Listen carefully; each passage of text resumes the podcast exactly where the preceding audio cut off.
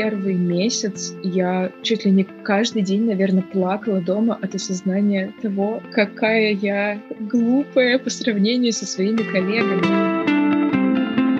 Я думаю, что самое крутое качество для менеджера — это стремление к справедливости.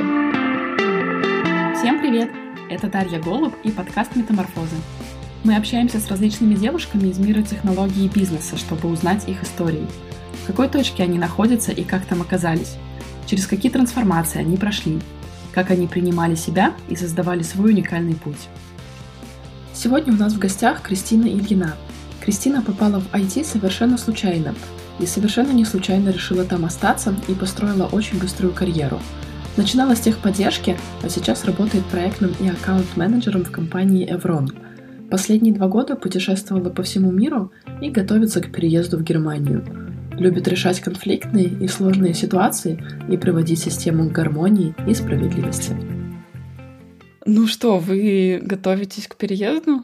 Да, уже в воскресенье у нас вылет в Берлин, причем мы оба до этого ни разу не были в Берлине.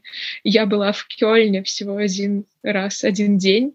Муж вообще никогда не был в Германии, и вот мы решили посмотреть, понравится нам или нет, сразу с релокейтом.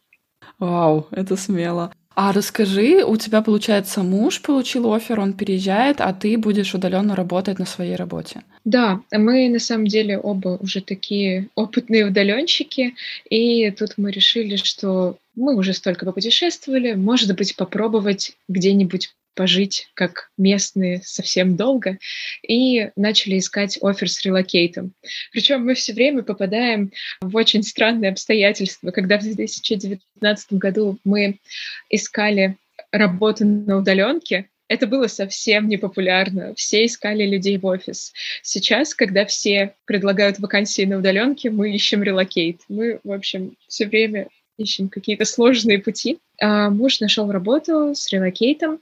Он поработал немного как фрилансер на эту компанию, и сейчас мы переезжаем. Я продолжу работать на свою же российскую компанию, но у моей компании тоже есть офис в Берлине, буду в него захаживать. О, это классно, то есть там будет с кем познакомиться, пообщаться? Да, да. Надеюсь, что нам как раз получится э, избежать этого одиночества после релокейта, что у нас будут уже какие-то знакомые. А расскажи, пожалуйста, где ты сейчас работаешь и чем занимаешься? Сейчас я такой аккаунт-менеджер, слэш project-менеджер, слэш ресурс-менеджер в компании Evrone, которая занимается аутсорсингом рубистов, гошников, питонистов, фронтендеров, э, ну, в основном э, ребят, которые специализируются на бэкэнде. Вот, на Ruby, Python и Go бэкэнде. А в чем заключается твоя работа? О, это просто человек-оркестр. Потому что когда я говорю, например, аккаунт-менеджер, люди воспринимают, что, а, ну, ты просто общаешься с клиентом, ты не влезаешь глубоко в то, что делают ребята-разработчики. А когда ты говоришь проект-менеджер, люди понимают, что ты наоборот, типа, двигаешь тасочки в жире, и все у тебя хорошо. Когда ты говоришь ресурс-менеджер, люди понимают, что ты работаешь где-нибудь на галере э, и следишь за тем, чтобы у людей вовремя сменялись проекты. А в конце концов я делаю это все, я веду переговоры с клиентами, я слежу, чтобы ребята были довольны своей работой, чтобы все вовремя получали повышение грейдов, зарплат, чтобы они были довольны своими текущими задачами, чтобы у клиентов не было вопросов к ним. То есть от какого-то микроменеджмента тоже э, немножко есть задача в моей работе. Очень сложно объяснить, что я делаю. Я еще недавно стала лидом этого направления, и теперь у меня еще пять птенчиков в команде. Вот, поэтому я еще пытаюсь за ними уследить, обучить и делать их жизнь лучше. А эти птенчики, это, я так понимаю, не разработчики, а такие же аккаунт-менеджеры, проект-менеджеры? Да, это ребята, которые тоже постепенно приходили, в основном после меня, я их обучала, и сейчас нас уже стало шесть вместе со мной. И да, пора заботиться и о нас тоже. А расскажи тебе, с какими вот самыми такими сложными психологическими ситуациями приходилось сталкиваться? Все-таки, когда идет вопрос управления людьми, Там может быть всякое, не знаю, недовольный клиент или несчастливый разработчик. А тебе приходится реш- решать такие вопросы? Конечно, это вообще регулярные моменты, и регулярно есть какие-нибудь огромные такие холивары с клиентами, где надо собрать четкую хронологию наших действий э, с кусками кода, с какими-то вырезками из чатов, где я должна там защитить честь наших программистов, чтобы это не коснулось их, потому что, ну, не должен разработчик сидеть и объяснять клиенту, чаще всего непрофессиональному клиенту, почему вот здесь он потратил 6 часов на создание определенного поля. Это лучше я объясню, а разработчик просто спокойно сделал свою работу и продолжает работать над новыми задачами. Вообще, больше всего меня напрягает и тревожит какая-нибудь несправедливость, когда происходит. Например, мы честно отработали а клиент оказался все равно недоволен. И вот первое такое чувство внутри это «Как же так? Мы же так старались! Ах, вы какие негодяи! Не приняли, не оценили нашу работу!» Потом второе чувство, ты понимаешь, ладно, клиент видимо, тоже имеет свои причины быть недовольным. Потом ты уже начинаешь погружаться в его проблематику и думать, ах, какие же негодяи наши ребята, вот здесь вот немного обманули, недорассказали. И, в общем, главное это все не выносить вовне, переработать это все в себе, постараться всех примирить и такие вопросы разрешить. Я очень люблю разные критические конфликтные ситуации, очень люблю готовиться к сложным переговорам, потому что я из тех, кто именно готовиться к переговорам. Я обложусь фактами, скриншотами, разными вырезками, не знаю, от января 2013 года, когда вы сказали, что вы нами довольны. И вот это все будет вокруг меня, я отстаю нашу точку зрения. При этом это и интересно, и сложно, и, наверное, стрессово больше всего в этой работе. А это негативно стрессово или позитивно стрессово? То есть ты воспринимаешь этот стресс как э, такой адреналин а, и кайф, или это стресс, который иногда выбивает из колеи и расстраивает? О, я точно из тех людей, для которых риск и стресс — это всегда точки роста. Если я нахожусь в каком-то очень комфортном состоянии долго, я чувствую, как я стагнирую, деградирую, и подкиньте же мне какой-нибудь сложный кейс, где надо со всеми разобраться, помахать шашкой, защитить наших программистов. Вот, это я прямо обожаю. А, поэтому если у меня все идет довольно долго спокойно, я начинаю переживать. Может быть, я на что-то не успела обратить внимание. Это так странно. Вот. А каким образом ты пришла к этой деятельности? С чего ты начинала вообще свою карьеру? Вообще по образованию я экономист и переводчик, и я никогда не думала о работе в IT, хотя Моя мама учитель математики, моя бабушка учитель математики. Мне всегда очень нравилось, э, нравились точные науки, я всегда участвовала в олимпиадах, но почему-то именно о какой-то карьере в IT-сфере не думала никогда. Я отучилась на отлично с красным дипломом, золотой медалью, все, что можно, позаканчивала, и собиралась преподавать в университете макроэкономику. А, поступила в Петербург, вообще из небольшого северного городка, приехала в Петербург, поступила в аспирантуру и была абсолютно довольна тем, что я веду пары студентов, эти прекрасные семинары, когда ты к полутора часам семинара готовишься пять часов для того, чтобы всех впечатлить, поразить, и это только на основе уже готовых твоих предыдущих материалов. Ох. А, но мне очень это нравилось, я мечтала преподавать. И я ходила, естественно, на все а, мероприятия, которые были у нас в университете. И одно из таких мероприятий это была экскурсия на Кировский завод в Петербурге. Ага.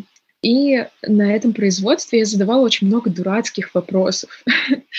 Мне кажется, что дурацких, но одной женщине я очень запомнилась этими вопросами. И после экскурсии она подошла ко мне и сказала, а ты кто вообще? Я ей сказала, что вот, я там учусь, подрабатываю вот здесь. И она говорит, слушай, а у меня у мужа есть IT-компания, не хочешь к ним пойти работать? И я просто подумала, это так странно, она знает меня буквально там час, я только-только узнала ее имя, и она мне предлагает работу в IT. Я подумала, что это какой-то обман, какие-то мошенники. И она сказала, отправь мне свое резюме, я скину его мужу. А, я отправила ей резюме, и к тому моменту, так как я училась на переводчика, у меня был хороший английский и хороший технический английский, потому что я там еще работала на заводе, который производит там, радиоэлектронику, заказывала радиоэлектронику и тоже этим увлекалась. И ребята, стартап петербургский, обожаю их до сих пор. Мне кажется, если бы не эта работа, которая меня влюбила, а, то никакого бы IT мне не светило. Компания Reality позвали меня на собеседование. Я пришла к ним, они начали мне рассказывать, что они делают, и я поняла, что я вообще не понимаю. Ну, то есть я понимаю, что есть какие-то сайты в каком-то интернете. Окей, отлично. Но как они работают, что вообще происходит за этим всем, непонятно. И они задавали мне вопросы, я им отвечала, что, слушайте, ребята, я могу вам тиристор, варистор и резистор отличить на глаз, но я никогда не отличу там бэкэнд от фронтенда, первый раз слышу, что вы говорите. А, но они послушали мой английский, сказали, что, слушай, супер, мы тебя всему обучим, приходи к нам. И предложили мне зарплату в два раза больше моей текущей. И я точно подумала, ну да, они мошенники. Это не может быть правдой. Я позвонила маме, мама сказала, да, точно, точно, мошенники. А ты помнишь, какая это сумма была на те времена? Да, я там работала на заводе и получала 30-40 тысяч, и они мне предложили 70. Это 2017 год. И они меня звали техподдержкой. Техподдержкой на английском языке. И я подумала, ну, это ужасно странно. Я подумала, подумала и решила, ну ладно, была не была, рискну. Мошенники так мошенники. Если что, успею вернуться на завод. Я пришла, и, честно говоря, первый месяц я чуть ли не каждый день, наверное, плакала дома от осознания того, какая я глупая по сравнению со своими коллегами, потому что э, со мной вместе в техподдержке сидел такой очень бойкий, шустрый, умный парень, и он все вопросы так просто щелкал быстро. И когда я ему задавала вопросы, он так смотрел на меня, как будто, о боже, загугли. И потом он иногда а, задавал мне вопросы типа, ты знаешь, что такое домен? Я такая, ну, э, как, домик, да, коренной, что-нибудь такое дурацкое. И он смеялся надо мной, он там а, пытался тоже рисовать мне какие-то комиксы, объясняя, как для детей, что это все значит. Но все равно, а, честно говоря, я все время чувствовала себя самой глупой в офисе. Там э, девочки были только в маркетинге, в продажах. В отделе R&D девочек было ноль. Там сидели разработчики, аналитики, и вот мы в техподдержке сидели совсем недалеко от разработчиков, и я думаю, о боже мой, надо как-то постараться не спалиться, что я самая глупая. И я приходила домой, и все слова вообще, которые я новые слышала, я их все себе записывала, я их все гуглила, я делала словарики, я залипала на хабре в каких-то очень специфических э, таких статьях, в которых уже разбираются холиварные темы, и я просто каждое непонятное слово в какой-нибудь холиварной теме продолжала гуглить, записывать себе. И вот так постепенно сама училась, просто гуглила все подряд. У меня реально не было какого-то плана обучения. Я просто гуглила все слова, которые слышала, и в своей голове пыталась выстроить их в систему. И как-то так вышло, что через месяц я вижу, что, вау, я начала тоже приносить пользу.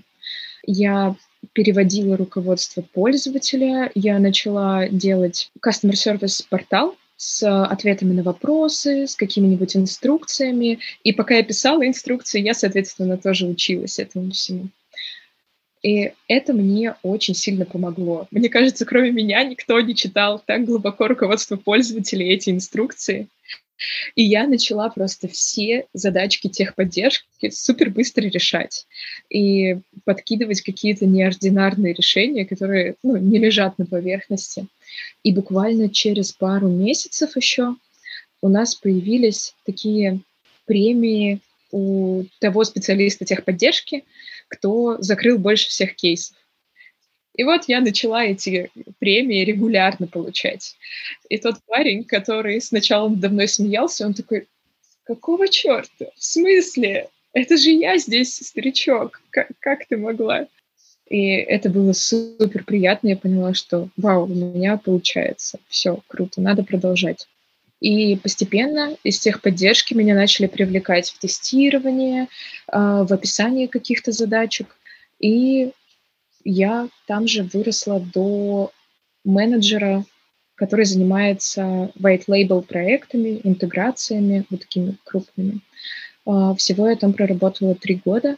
За три года у тебя достаточно мощный рост произошел для человека, который просто с нуля пришел в IT. Да, я думаю, во многом мне очень сильно помогли коллеги. Они сидели со мной по вечерам, объясняли, что-то показывали, любой вопрос они сидели, разжевывали, помогали, поясняли, скидывали ресурсы, где можно почитать. Никогда я не чувствовала, что я осталась совсем один на один. Угу, то есть поддержка была все-таки, да? Да, сначала, конечно, они все восприняли меня штыки, потому что я была единственной девочкой, которая сидела в их там э, мужском коллективе. А потом они увидели, что вроде я э, не так уж и плоха, и начали мне помогать. Мне кажется, даже больше, чем друг другу. А с мужем ты там познакомилась? Да, мы вместе с ним работали над одним большим тяжелым проектом. Он тоже в этой компании вырос от самого простого такого middle гошника до практически лида бэкэнда, там их было несколько, но он продумывал архитектуру для очень сложного проекта. Он меня как раз-таки тоже учил рисовать архитектурные сетевые схемы. Мы с ним вместе писали очень сложную документацию, вели переговоры с такими важными дядечками из больших корпораций. И мне кажется, да, это нам очень помогло сблизиться. И мы поняли, что класс, мы отличная команда, можем попробовать создать семью. Архитектуру уже вместе рисовать умеете. Да. Что может быть сложнее сетевых схем? Да ничего. Значит, мы совсем справились. Романтично. А почему ты решила уйти оттуда? На самом деле я работала там уже довольно давно. С этой компанией мне очень повезло. Я ездила во многие заграничные командировки, презентовала наш продукт, настраивала оборудование, э, вела переговоры с э, классными международными компаниями.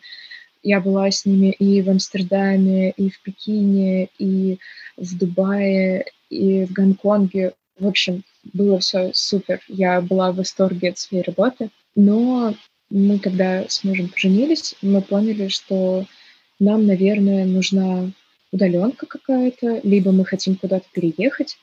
А с этой компанией не совсем так получалось. Надо было пробовать что-то дальше. И ты потом уволилась, и вы отправились в путешествие? Да, мы поженились, и мы подумали, что, о, зачем нам медовый месяц, если можно сделать медовый год? И это, по нашему мнению, была супер идея, а, но мы не учли то, что в 2019 году не было толком нормальных удаленок, особенно для менеджеров. Я еще понимаю, что ну, для разработчиков это нормально. Есть тот же Upwork, где все уже привыкли к тому, что ты можешь заказать работу у кого угодно. И, например, для моего мужа найти удаленку была вообще не проблема. Для меня это был огромный челлендж. Я думала, блин, я такой классный менеджер, сейчас я найду работу буквально за пару недель. И просто потом месяц, потом полтора, и я вот полтора месяца я искала работу, и у меня было такое ужасное чувство. Я каждый день просыпалась и думала, а, почему же я не работаю? И я ужасный трудоголик, и мне было очень плохо без работы. Э, мне все подружки говорили, Кристина, класс, ты можешь, не знаю, ходить, гулять, заниматься делами, заниматься собой, просто сидеть в парке, читать книжку, а я не могла. Мне просто надо было скорее знать, что у меня есть работа, что я кому-то приношу пользу. И очень тяжко было. Многие ребята говорили, да, супер, вы нам подходите, классный менеджер, но вы должны сидеть в офисе, вы должны смотреть в глаза своим э, ребятам в команде, вы должны держать их за руку, гладить их по голове. А ты искала роль менеджера команды разработчиков, правильно? Да, я искала роль проект менеджера либо какого-нибудь такого э, я не знаю, на самом деле project менеджер это настолько расплывчатая mm. позиция везде, поэтому где-то ты видишь, что о, роль project менеджера выполняет почему-то аналитик, а где-то еще кто-то. Я смотрела аналитиков, project менеджеров, но я никогда не смотрела вот в сторону там аккаунт менеджмента, ресурс менеджмента. Почему-то мне казалось, что это что-то такое несерьезное, я же тут э, архитектурные сетевые схемы рисую, ну какой аккаунт-менеджер? И я искала в основном, да, работу проекта, и почти все компании говорили, что, о, к сожалению, на удаленке нет, это невозможно. Но потом нашлись те ребята, у которых я работаю сейчас. И сейчас я работаю уже два с половиной года примерно.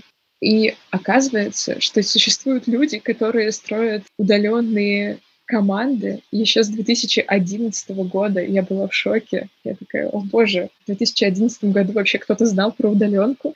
Мне кажется, что э, эти ребята просто смотрели в будущее. И я у них пособеседовалась на проект менеджера и они сказали, слушай, у нас есть кое-что получше, давай ты будешь у нас аккаунт-менеджером. Нам кажется, что это тебе больше подойдет потому что project менеджер это все-таки как-то грустненько сидеть э, в жире в основном, а аккаунт менеджер это всегда веселье и куча общения. Ну, как сказать веселье? Такое своеобразное. Я сначала немного расстроилась. Я, правда, очень сильно боялась, что я потупею на такой позиции, что я растеряю тех скиллы, и потом я просто не найду себе работу, которая мне будет нравиться, потому что мне нравились технические задачки. Но на самом деле мне так нравится в моей текущей позиции то, что я могу и общаться с людьми, и углубли, углубиться в технику, если захочу, и в архитектуру, и в какие-то вообще там, дебри тестирования, а где-то могу помочь задачки описывать, а где-то могу решать именно задачки, связанные э, с трудностями пемства, типа как лучше вот здесь декомпозировать, а здесь нам что сделать, а вот здесь с аптаском или как, а как нам запланировать спринт. И я могу между всем этим лавировать, как захочу, и мне это очень-очень нравится. А каким образом ты училась э, всем этим премудростям? А ты продолжала подход такой life smart, когда ты сталкиваешься с проблемой и просто идешь и делаешь ее? Спрашиваю у людей, читаю в интернете. И были ли у тебя еще какие-то дополнительные источники информации? Мне, наверное, супер повезло с тем, что действительно у меня муж супер классный сеньор, лид, го, разработчик, и если мне стыдно спросить еще у кого-то, мне никогда не стыдно спросить у него. Но а, на самом деле мне с каждым годом все больше и больше нравится возможность сказать честно и открыто, mm-hmm. я этого не знаю. А, дайте мне время, сейчас я прочитаю, спрошу, узнаю, уточню. То есть не стесняться того, что я правда могу не знать какой-то технологии, что я правда могу не знать, э, как best practices, например, решения определенной задачи. Сейчас все равно чаще всего я не подхожу к обучению как-то целенаправленно. То есть, о, я хочу пройти такой-то курс. Я пробовала, у меня как-то не получается. Когда мне пытаются объяснить, у меня идет какое-то сопротивление внутреннее, потому что я думаю, о, ну я бы это совсем по-другому объяснила. Это, наверное, еще отголоски моего преподавательского вот этого желания, потому что мне супер нравится находить информацию э, самой, перерабатывать ее и преподносить ее кому-то другому. Я лучше всего учусь, когда я учу кого-то еще. Поэтому я очень радуюсь, когда случается непредвиденная ситуация. Я начинаю изучать все доступные источники, собирать из них варианты, потом эти варианты обсуждать ну, с кем-то еще, с какими-то более опытными коллегами. Они помогают мне выбрать наилучший, и все, я это записываю себе там, лучшие и худшие кейсы. И на самом деле ни один вот курс, который я проходила, я, правда, проходила их немного, всего три пробовала, и ни один из них я не смогла дойти до конца. Я максимум проходила там, процентов 80, мне просто это очень тяжело. Мне не очень нравится, как работают, наверное, преподаватели они так спокойно, грустно читают. Я лучше послушаю несколько отдельных лекций. Вот когда у человека горят глаза, и ты там слушаешь доклад с какой-нибудь тимлит конфы или там с той же Рубераши, которую проводит моя компания, или какой-нибудь конференции по управлению знаниями. То есть я люблю слушать отдельные доклады с конференций. Я люблю читать какие-то статейки на Хабре, э, просто где-нибудь э, в репозиториях странных. вот. Я очень люблю вот такие отдельные кусочки. Но все равно, даже если ты, мне кажется, будешь проходить какой-то идеальный курс, как быть супер ПМом, все равно получатся какие-то такие ситуации, о которых тебе там не рассказывали. Так растеряешься, испугаешься, не поймешь, что с этим делать. А когда у тебя половина ситуаций такие, такие, с которыми ты не сталкивался, ты всегда готов быстро загуглить, все узнать, всех растрясти и решить эту проблему. А как ты структурируешь всю эту информацию? У тебя не бывает иногда такого ощущения, что очень много всего такого разрозненного, и, как, как ты все это потом в единую картинку собираешь? Я, я обожаю записывать поток вообще всего, что в меня летит в течение дня, просто в обычный файл э, Sublime редактора. Вот у меня всегда открытое окошко редактора Sublime, и я там все пишу вообще. Все, что за день мне накидывают люди, и это супер разрозненные заметки. Если кто-то их прочитает, мне кажется, человек подумает, что ну, у меня что-то не в порядке.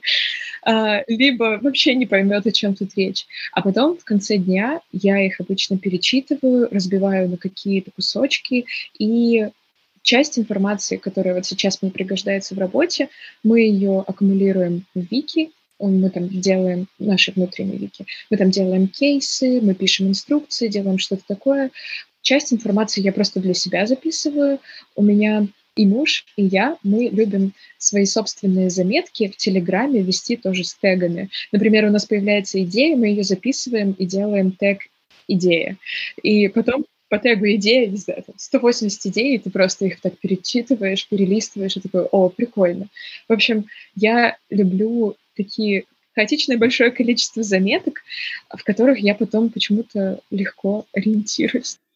Слушай, это очень круто, я возьму себе на заметку такой подход. А что, как ты думаешь, кроме такого а, структурированного вообще подхода к а, сбору и обработке информации, а, помогает тебе в твоей роли?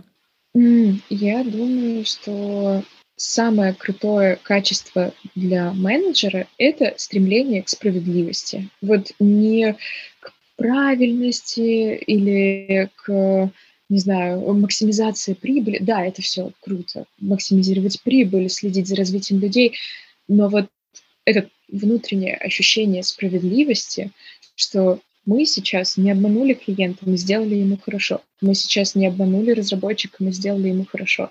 И вот это вот чувство внутренней справедливости, оно реально помогает. Я не знаю, как его выдрессировать, мы просто нанимаем людей уже с такими ценностями. Когда мы их собеседуем, мы обязательно спрашиваем что-то типа, как ты думаешь, а кто важнее для компании, разработчик или клиент? И вот по этому ответу уже можно сразу понять, есть у человека такое ощущение, что на это нет верного ответа, что тут всегда надо найти какой-то компромисс, надо найти справедливое решение для всех, попробовать сделать так, чтобы все остались довольны. Вот это чувство, когда ты в конце дня просто такой, вау, класс, хорошо сегодня поработал, помог такому-то человеку понять, там, куда ему дальше лучше развиваться, помог клиенту решить такую-то проблему, все, супер, по справедливости все разрулил. и можешь спокойно спать после этого. У меня ассоциация с таким чувством баланса, что ты как человек, который приводишь в систему, систему к какому-то такому сбалансированному состоянию. Да, да, когда ты пытаешься найти эту точку равновесия, где мы, правда, нигде не нагрубили, нигде не перекосили. А можешь рассказать, э, если позволяет э, ситуация, какой-то пример, когда была несправедливость, в чем она заключалась и как ты добилась справедливости? Попробую, например, рассказать на примере одного проекта, где у нас был непрофессиональный заказчик. Под непрофессиональным заказчиком я подразумеваю ну, просто человек, владелец бизнеса какого-то, который говорит, мне нужен сайт. При этом он не понимает, как работают сайты в интернетах, и он э, не понимает, сколько времени это может занимать. Он просто говорит, мне нужен вот такой сайт красивый. И, например, этот человек приходит к нам и говорит, вот сделайте. Дальше мы начинаем делать, мы ему, естественно, предоставляем какие-то отчеты, а, по ходу работы у нас случаются какие-нибудь проблемы, какие-нибудь задержки, по которым мы также говорим, что вот тут произошло то-то и то-то. И бывают такие клиенты, которые говорят, нет, вы меня обманываете, вообще ваш разработчик плохой, он здесь все сделал плохо, потому что вот это можно было сделать в три раза быстрее. Я же вижу, что вы меня обманываете. Ну, как это обычно бывает, особенно на фронте самое простое. Ну вот, я вижу, здесь всего лишь добавилось одно поле. Почему вы э, предполагаете, что это 4 часа? Это можно сделать, вот сейчас я вам нарисую поле. И типа того. И потом надо обязательно объяснить человеку, что из себя представляет на самом деле поле, как это работает и почему. Но не всегда получается так, что клиент этим ответом удовлетворен. Он все равно может считать, что мы плохие. Он все равно может считать, что мы его обманули. Но в таком случае я все равно считаю, что не должен страдать разработчик. Я стараюсь максимально оградить его от этого негатива, не показывать ему, что клиент говорит о нем какие-то плохие вещи, потому что клиент не понимает. Для разработчика это может быть просто, о боже мой, огромная демотивация. Почему я это делаю? Почему я делаю то, что человек даже не понимает? И, естественно, разработчик должен получить все деньги за сделанные работы. Никаких тут не может быть споров клиенту, мы можем там дать какие-нибудь скидки, попытаться его уговаривать, долго вести переговоры. Но вот э, тот случай, о котором я вспоминаю, там мы действительно около двух месяцев перекидывались э, большими письмами с хронологией, где я писала, ну, знаете ли, это не первый гуглящийся Ruby gem по этой теме, а вот такой-то research это подкрепляет. И я писала, то есть, как шла мысль разработчика, почему он не взял первый попавшийся gem. И вот это все надо расписать, почему это занимает столько времени. Клиент очень долго артачился, говорил, что мы все равно его обманываем. Разработчик уже даже закончил работу, мы выплатили ему все mm-hmm. деньги, отправили его в отпуск, нашли ему другой нормальный проект. А, а с этим клиентом продолжали бодаться, и через два месяца все-таки он сказал, вы, конечно, обманщики, но хорошо, держите mm-hmm. ваши деньги. Еще через месяц он приходит и говорит, Кристина, здравствуйте, с Новым годом, а нет ли у вас случайно еще разработчиков? А потом еще через месяц он говорит, а, я тут подыскиваю менеджеров, ребята, не хотите ли ко мне? В общем, это, это было очень забавно. Я считаю, это все-таки победа и справедливость, но в моменте казалось, конечно, совершенно ужасно то, как нас пытались, э, не знаю, э, там были и оскорбительные слова, и нас прям действительно пытались задеть, и было ужасно обидно за разработчика, в сторону которого летели очень неприятные эпитеты, но мы, правда, старались его от этого всего оградить, и в моем понимании это справедливо. В моем понимании это и не должно доходить до него. И на самом деле похожих каких-то таких случаев довольно много. И ты просто каждый раз думаешь, что, блин, окажись я в такой ситуации, мне бы, конечно, вот этого точно не хотелось. И пытаешься просто выжить все из себя, чтобы просто команде было комфортно. Потому что клиенты бывают всякие, команды тоже бывают всякие, но это не должно им мешать вместе создавать классные продукты. А как тебе дался переход в лиды? То есть менеджить менеджеров — это вообще отдельный вид искусства. Каково оно тебе? Ой, это тоже было непросто, потому что э, мы вроде начали расти, э, когда мне там дали стажера, я его поменторила, я поняла, что, о, так, мы растем, и нас было уже трое, потом стало еще побольше, и я пришла к генеральному директору нашему и сказала, что мне кажется, что нам пора придумывать побольше способов автоматизации нашей работы и придумывать какие-то базовые стандарты нашей работы, потому что у нас регулярно случаются схожие кейсы, и нам бы надо завести внутренние best practices для них. И мне кажется, что я бы могла с этим справиться. Он говорит, ну, слушай, это похоже на роль лида. Я говорю, ну да, я, кажется, к ней готова. Он говорит, хорошо, напиши мне описание роли лида, его ежедневные задачи, еженедельные задачи, ежемесячные задачи, его цели и его ценности. Я когда это все услышала, такая, боже, звучит как задача, которую я буду прокрастинировать очень долго. Вот. А, и на самом деле я прокрастинировала эту задачу месяц, потому что я такая, ну да, в моей голове это вроде есть, но структурировать это все в один документик, и вот это вот все переписать, это так скучно, неинтересно. Ой, сколько тут веселой операционки, пойду лучше проблемки порешаю. И спустя месяц я решила, что так, все, пора. Я села, написала примерно два абзаца, закрыл ноутбук. И потом а, муж мне начал говорить уже, ну ты что, ну ты же правда этого хочешь, у тебя есть идеи, и ты должна доказать, что ты можешь реально сесть и заниматься и такой рутинной работой тоже. Тебе придется составлять регламенты, тебе придется делать вот такие вещи. Если ты действительно сейчас этого не сделаешь, может быть, ты к этому и не готова. А я такая, в смысле я к этому не готова? Конечно, я готова. Я написала этот регламент, вот, и они дали мне попробовать, и вышло неплохо. Это произошло весной, и сейчас уже, получается, больше, чем полгода я лид. Мне кажется, что я справляюсь, хотя иногда мне кажется, что я теряю этот баланс между операционной работой и какими-то лидскими задачами, потому что до них я дохожу в какую-то последнюю очередь. Сначала, естественно, вот эта удовлетворяющая операционка.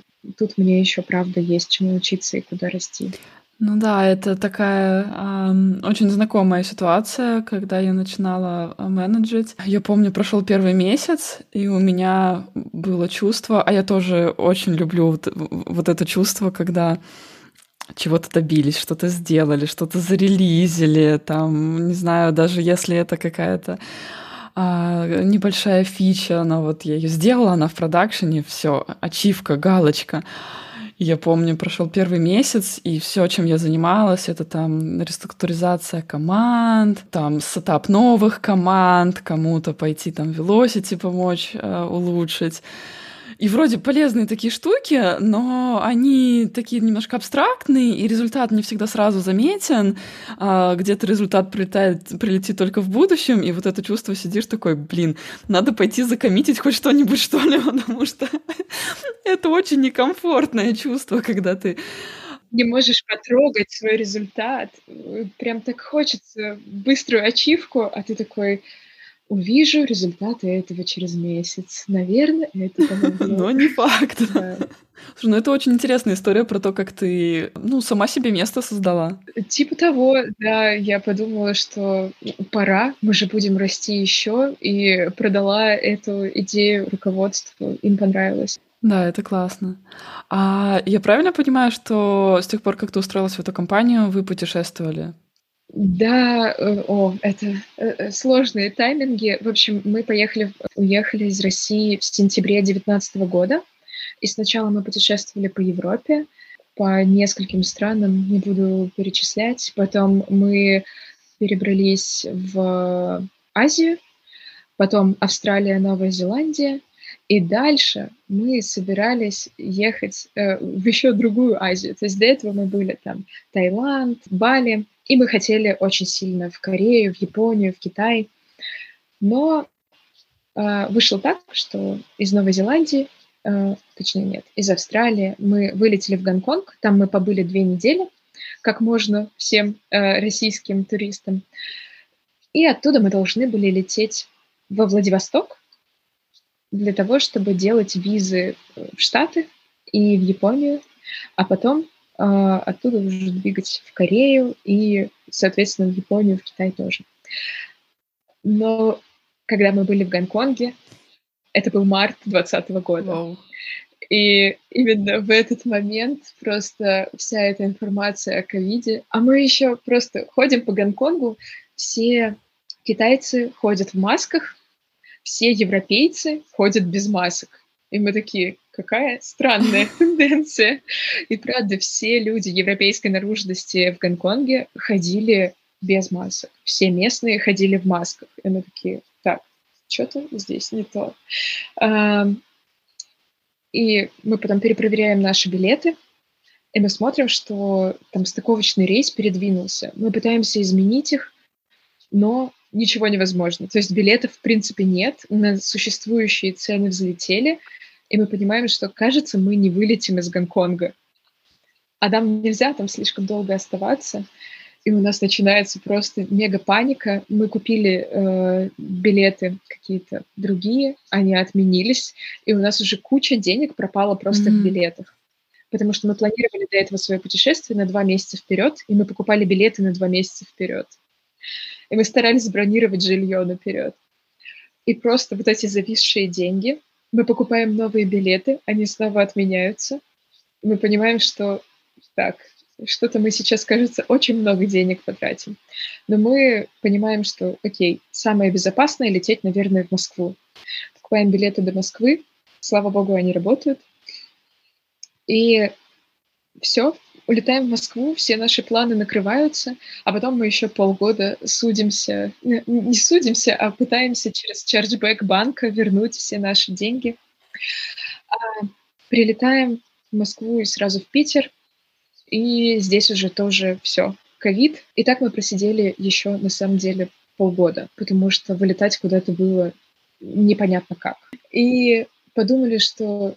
Потом подумали, а куда мы можем вообще еще поехать? Европа закрыта, смотрим на Латинскую Америку, где россиянам можно без виз во множество стран. И мы такие, блин, а давай поедем. И муж мне говорит, ну нет, мы не сможем работать э, в том часовом поясе. Я говорю, да ты что, это же вообще очень просто. Мы просыпаемся в два ночи, начинаем работать, работаем примерно до 12 дня, дальше гуляем, ложимся в 6 вечера и снова просыпаемся в два ночи. И получается, мы работаем-то ночью, когда темно, а когда светло, мы гуляем. Это же супер. Поверь, это будет классно. И так и оказалось. Это супер расписание. Мы были в Мексике, в Перу, в Эквадоре, э, на Галапагосах, в Колумбии. И везде это расписание было супер. И мы приучили себя еще к ранним подъемам.